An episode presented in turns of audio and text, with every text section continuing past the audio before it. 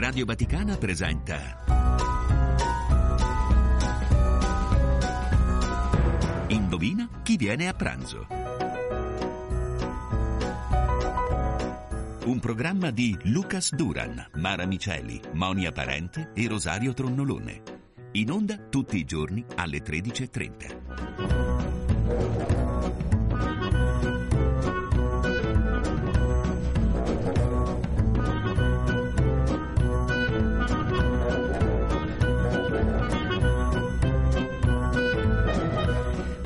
Buongiorno, ben trovati tutti. Sono le 13.30, siamo puntuali anche quest'oggi. Salutiamo di là dal vetro Daniele Giorgi in console e Damiano Caprio in regia. Oggi sono molto lieta di avere un ospite eh, che apprezzo molto, che mi fa sempre piacere accogliere qua i nostri microfoni.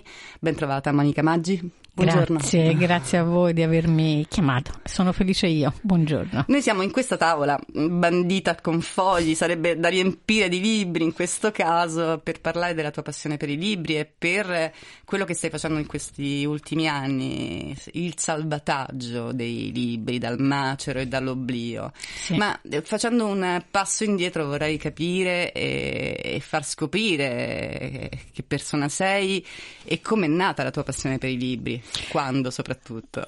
Beh, diciamo che sono stata un, una bambina precoce nella lettura, a mm. cinque anni leggevo e sono nata in una casa piena di libri, mm. eh, nonostante le origini modeste del, dei miei genitori, però anche lì c'era la passione della lettura e, mm, e quindi è continuato fino al momento in cui sono diventata, faccio un grande salto comunque, sono diventata giornalista, ho lavorato tanti anni come giornalista e poi ad un certo punto arriva una persona e mi dice ma apriresti apriresti una libreria?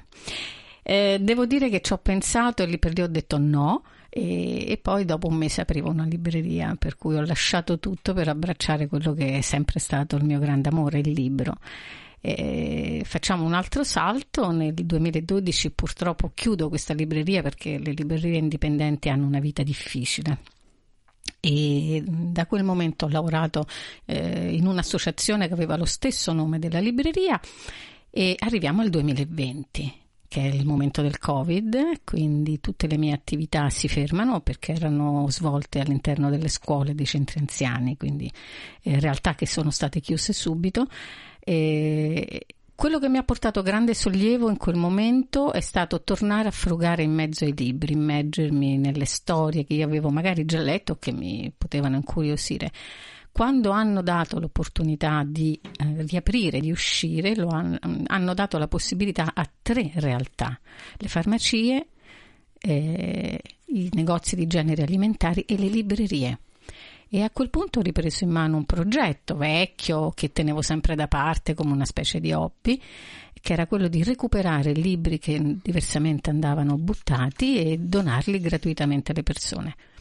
Per cui ho, ho, ripreso questo progetto, ho chiesto un mercato di periferia e ho cominciato il 15 agosto del 2020, ancora me lo ricordo, ed è stato travolgente, un successo travolgente e ho capito che quella quella sarebbe stata la mia strada nella parte diciamo di maturità della mia vita ecco. se potessimo contare i libri che hai salvato a quale cifra ci dovremmo 8 aggirare? 8.000 8.000 8.000 8.000. E questo è un doppio discorso perché non è soltanto appunto la, il salvataggio dell'oggetto stesso, che come dicevamo prima, eh, mentre chiacchieravamo sul balcone, eh, il libro non è un oggetto, ma il no. libro è un essere vivente. È un essere vivente. Già, già il, il, l'ingrediente che è la carta proviene da un albero che è un essere vivente. Certo, quindi. certo. E, però il libro rappresenta tantissimo tante, tantissime altre cose, apprendimento, istruzione, conoscenza, costruzione intellettuale proprio del, dell'essere della persona. Guarda, che... il, libro, il, libro, il, libro, è tantissimo perché il libro è pieno di storie, è pieno di vita, eh, c'è la vita del, appunto del, del, prodotto che lo ha costruito, ma c'è la vita di chi lo ha scritto, eh, c'è la vita dei personaggi, c'è la vita di chi lo ha letto e ci sono più vite perché magari un libro usato è stato letto da tante persone. Certo. E, anche quando viene distrutto torna ad essere un essere vivente, no? torna ad essere carta. Quindi secondo me non c'è prodotto, non c'è cosa, a me dispiace chiamarlo cosa, più magica di un libro, mm. veramente. Poi lo capisco tutte le mattine di sabato quando appunto faccio questa attività di donazione di libri. Parliamo dove? Dove ti possiamo raggiungere? Allora, eh, tutte le mattine del sabato dalle 9 alle 14 circa al mercato Serpentara, che è il municipio 3 Montesacro, è un grande mercato di quelli classici proprio aperti tutti i giorni, ma io vado solo il sabato mattina, accolgo chi mi porta i libri che magari non sa dove, dove portare, non, non, sa chi donarli e quegli stessi libri vengono messi in un piccolo magazzino, selezionati e la mattina, il sabato successivo vengono donati. Io faccio anche dei reparti, bambini, adolescenti, mm. classici, storia, saggistica. E, e, ehm, prima mi accennavi del, del, gioco del libro. Ah, ah quanto mi è piaciuto questo, eh, questo il, gioco del libro. Quindi il, facciamo il gioco del libro insieme. Facciamo il gioco del libro insieme. sì. Allora, eh, devo suggerirti un eh, libro? Certo. Uh, guarda, io trovo che sarebbe bellissimo, non so se tu l'hai letto, leggere Memorie di una ragazza per bene di Simone de Beauvoir.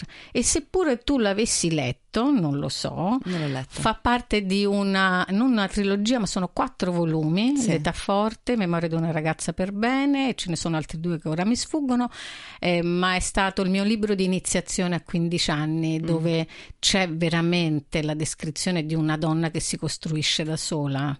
E quello te lo consiglio consiglierei di Simone de Beauvoir, edizione in Audi tra l'altro, è va bellissimo. Bene, va bene, guarda lo andrò a comprare, anzi lo andrò a comprare, cercherò tra l'usato. Se no te lo recupero io. Va eh? benissimo, d'accordo.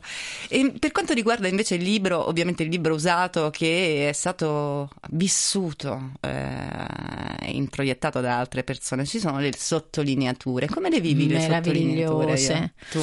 Allora, io le vivo benissimo perché c'è la vita della persona che lo ha letto prima di me, ma non ci sono solo le sottolineature, ci sono le dediche, ci sono gli appunti, ci sono le fotografie, ci sono anche i biglietti della lotteria, non so se sono stati mai incassati, ma non credo. Mm. C'è tutto. Il libro sottolineato, guarda, c'è un passo di un libro di Harry De Luca dove parla proprio dei libri usati e dice "Ma la stessa eh, c'è un'autrice che adesso dovrei, forse Virginia Woolf, mm. che dice che il libro usato è qualcosa di magico, è, è vissuto, c'è tutto dentro, quindi sia i libri usati. Si può associare il libro, immagino di sì, è una domanda un po' retorica, alla totale libertà del, del pensiero? Sì, sì, il libro, beh, Fahrenheit 451. Certo. Certamente, te l'avevo detto che era retorica la mia domanda. No, però è così, perché sì. il libro, eh, io ho fatto un post ultimamente su Twitter dove sono la libraia felice, per chi ha Twitter mi può cercare così, sì. un post dove non dico titolo e non dico casa editrice, ma eh, ho scritto che è vergognoso che un libro possa costare 27 euro. Quindi mh, mm, mi dicono che gli italiani non leggono, non è vero. Gli italiani leggerebbero molto di più se i libri fossero più accessibili e qui si sposa con l'idea della libertà di pensiero. Perché i libri devono costare così tanto? Beh, diciamo che la produzione è costosa. Dalla... La produzione è costosa, però secondo me se veramente eh, ci fosse l'interesse per l'evoluzione, per l'apertura mentale, io lo faccio per questo di donare libri. Ma per... ti ricordi le edizioni a mille lire? Erano bellissime. Sì, e la Newton Compton sì, fece sì. anche delle edizioni a 2000 lire dei grandi classici. Sì. Io mi sono innamorata di Colette, di tutta la uh, saga di Claudine sui libri della Newton Compton io a tutti, 2000 lire. Ce li ancora tutti.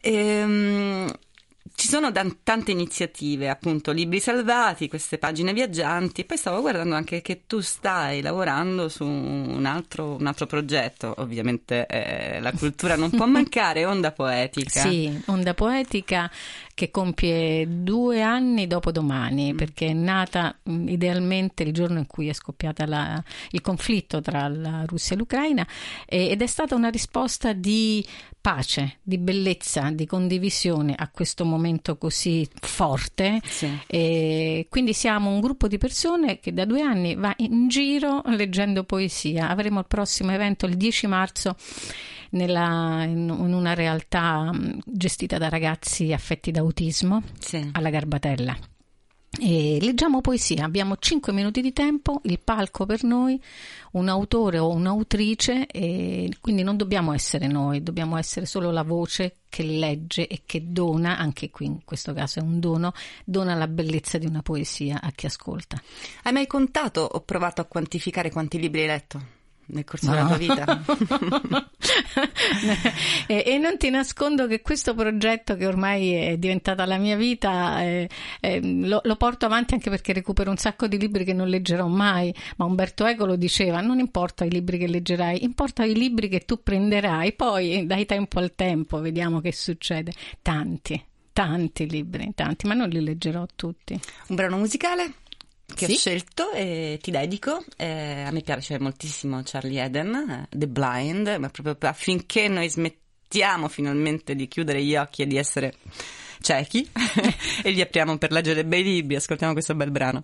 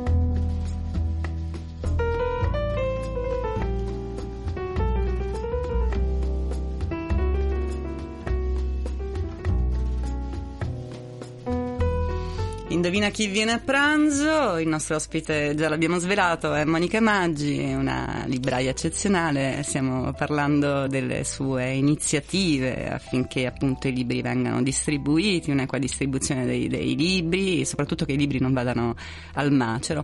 E stavamo parlando della tua immensa libreria. Sì. e come come organizzi la tua libreria? Per case editrici, per autori? Mi interessa molto questo. Per caso.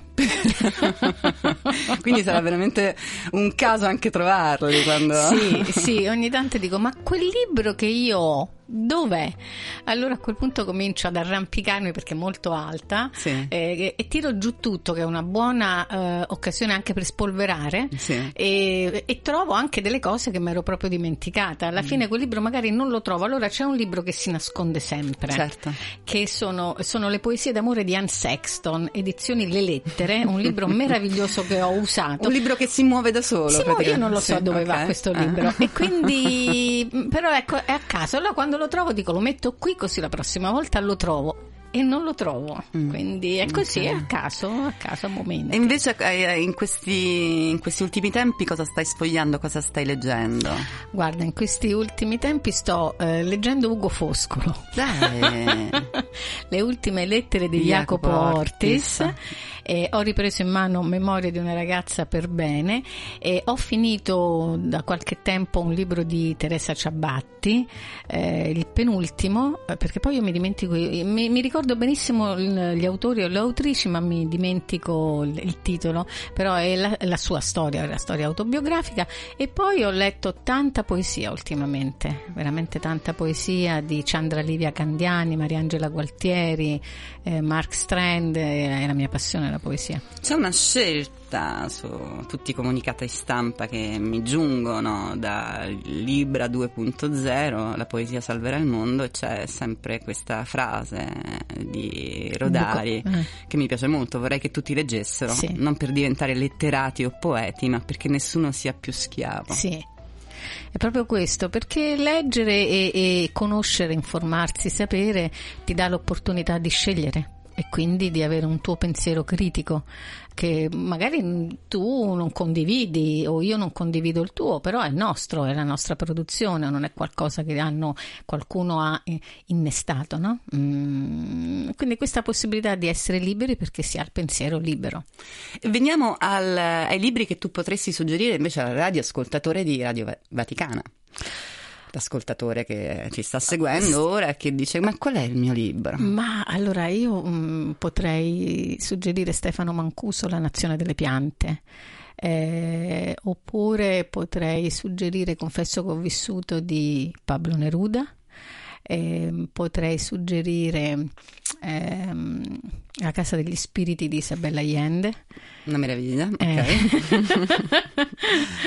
e potrei suggerire appunto quello che ho suggerito ad una ragazza qualche tempo fa di Jorge Amado, Teresa Batista, stanca di guerra, perché è la storia di- della forza delle donne. Era una redattrice di Sat 2000, se non Sì, sbaglio, sì. me la stavi dicendo prima. E, invece, ma Monica Maggi ha mai pensato di divenire lei stessa scrittrice? Sì, è una vita che io scrivo. Dove sono i tuoi libri? Allora, ho- ho- finora ho pubblicato soltanto libri di poesia perché ho questo, ancora c'è uno scoglio di insicurezza. Ho sempre, ehm, diciamo, ho sempre avuto un po' paura del, del giudizio. Su una poesia il giudizio è, è- c'hai l'alibi che poesia è libera, quindi non segue degli schemi eh, fissi, no? Prefissati.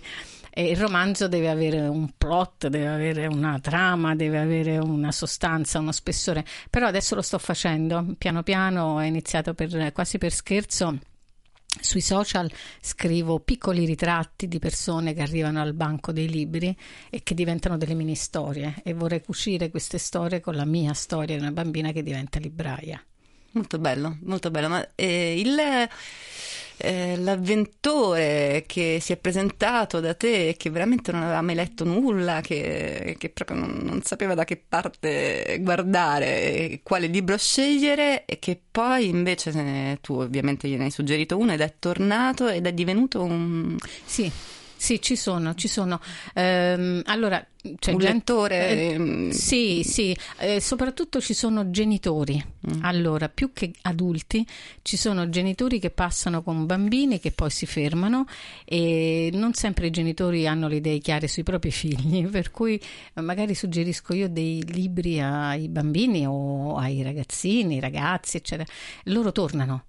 Lo tornano e lo sguardo del bambino verso di me è proprio di eh, dimmi che cosa posso leggere oggi, cosa mi consigli e vanno via sempre con Salgari, no Stevenson, Dickens, per cui oh, questa, questa, cosa me la prendo tutta. Ma non Harry Potter, mi sembra di capire. Mai. Mai. Io sono una classica, un'antica, per carità. La, mm, la libreria, eh, sia fisica sia itinerante, è comunque un eh, luogo di aggregazione primo, no? È eccellente, sì. in cui c'è uno scambio di idee, ma anche, di idee, ma anche eh, anche una costruzione di relazioni. Sì, eh, è così, eh, lo era già durante i miei tre anni di libreria classica, quella sì. con le pareti e il registratore di cassa. Eh, ho visto che si è verificata la stessa eh, dinamica, le persone vengono da me, prendono il libro, parlano, incontrano qualcuno, conoscono qualcuno, riconoscono qualcuno. Io ho incontrato le mie compagne del ginnasio al, al tavolo dei libri e ci sono veramente, mi portano i dolci, mi portano il cornetto la mattina, mi offrono il caffè. A me non me li portano i dolci, perché? È perché è tutto chiuso qui, dovresti farlo all'aria aperta. Come ti immagini nei prossimi anni? Così. Così? Così. Con i capelli bianchi, con me tanto sono bianchi da tempo. Ma non vorresti costruire qualcos'altro? Non hai un progetto nel cassetto da realizzare? In realtà sì, sicuramente sì, sì. In realtà tanti. sì, io vorrei, visto che mi hanno scritto da tutta Italia, eh, chiedendo se c'è un esempio simile da Vercelli a Ragusa, passando per la Sardegna, mi piacerebbe fare una sorta di franchising, anche se il franchising è commerciale e questo non lo è, eh, a tappeto su tutta Italia. Mi piacerebbe questa cosa nei mercati. In realtà c'è una delibera votata il 13 settembre del 2022 in Campidoglio che prevede questa iniziativa nei 72 mercati di Roma. Sì per ora ci sono solo io. Eh, però mi hanno chiesto di fare la stessa cosa a Milano, a Varese, a Como, eh, in Emilia Romagna, in Umbria. Eh, quando, quando, dico che non c'è, sai che cosa fanno? Inscatolano tutto e mi spediscono a casa i loro libri. Ho ricevuto 32 scatoloni di libri da Como. Adesso se qualche ascoltatore volesse inviarti dei libri, eh, come, come, potrebbe fare? Beh, mi contatta sui social come Libraia Felice, eh, Facebook e Twitter, oppure un'email. Posso dare un'email? Certo che puoi dare. Allora, maggi, come il mese di maggio senza la O, maggi.monica, chiocciola, gmail.com abbiamo un altro brano musicale che hai scelto te, no? Sì. Tra l'altro mi hai fatto conoscere qualcosa che già conoscevo in realtà, ma non mi ricordavo fosse eh, lui. Olafur Arnals, eh, il brano si chiama Saman, perché l'hai scelto? L'ho scelto perché è stata una scoperta eh, insieme ad una persona a me molto cara, l'ho visto anche dal vivo due o tre volte e poi come sempre succede le cose cambiano ma Olafur è rimasto.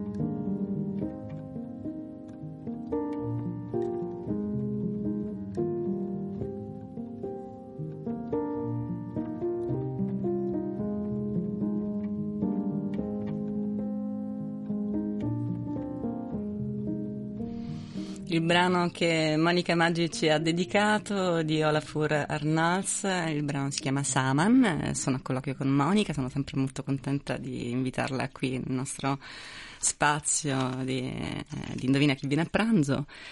E, ehm, allora io avrei 200 altre cose da chiederti, però invece vorrei eh, chiederti vorrei, come vorresti concludere questa nostra conversazione. Eh, Tanto per metterti un po' in crisi. Beh, intanto invitarti, invitare chi vuole a venire il 10 marzo appunto alla prossima onda poetica. Eh, vorrei, eh, vorrei un mondo di libri, vorrei un mondo di libri che vorrebbe dire un mondo di storia, un mondo di eh, pace e pacificazione tra noi, che non è la stessa cosa, la pace e la pacificazione. So come, che... vivi questo, come vivi questo momento storico estremamente difficile, particolarmente difficile? Guarda, è finita la guerra dentro me stessa, ma eh, purtroppo c'è fuori, per cui lo vivo con, con sofferenza, perché, perché mi rendo conto che invece sarebbe tutto più bello possibile e produttivo, fruttuoso però mm, non tutti fanno lavori interni ed esterni che potrebbero migliorare il mondo veramente. Parliamo delle, delle battaglie che si possono vincere, appunto quelle, le guerre con se stessi, eh, come si affrontano e come si, appunto, come si scende a, a, a, patto, una sorta di non belligeranza, si entra in conflitto e poi si vince, cioè in quel modo si riesce a uscirne fuori. Guarda, ehm, si arriva in un punto in cui eh, le strade si dividono nettamente in due eh, arriva al punto della disperazione per tutta una serie di motivi. E, e, lì puoi prendere o la strada del continuiamo a essere disperati e vediamo come non essere disperati, ma insomma sono sempre dei palliativi, e invece c'è la strada e dici benissimo, non voglio più essere disperata. Che cosa può servire in questo momento? Eh, c'è sempre una dose anche di fortuna, eh, perché magari in quel momento incontri la persona giusta che ti dà una mano e c'è una formula, da soli non si va da nessuna parte, da soli la disperazione non se ne va, bisogna essere aiutati quando si è disperati. Grazie Monica, grazie davvero. Grazie a voi. Buon lavoro, a presto. Grazie Mi raccomando, tanti tanti libri. Ti posso augurare un'infinità di altri libri, più di quelli che già possiedi. Sì, a casa sono disperati, ecco appunto. E ti saluto con un brano che mi piace molto di Jacopo Astorius, dura 11 minuti, ovviamente i nostri amici di là dal vetro lì lo sfumeranno eh, quando grazie, sarà il momento grazie. e a presto. È stato bellissimo stare con voi, grazie. Anche per me.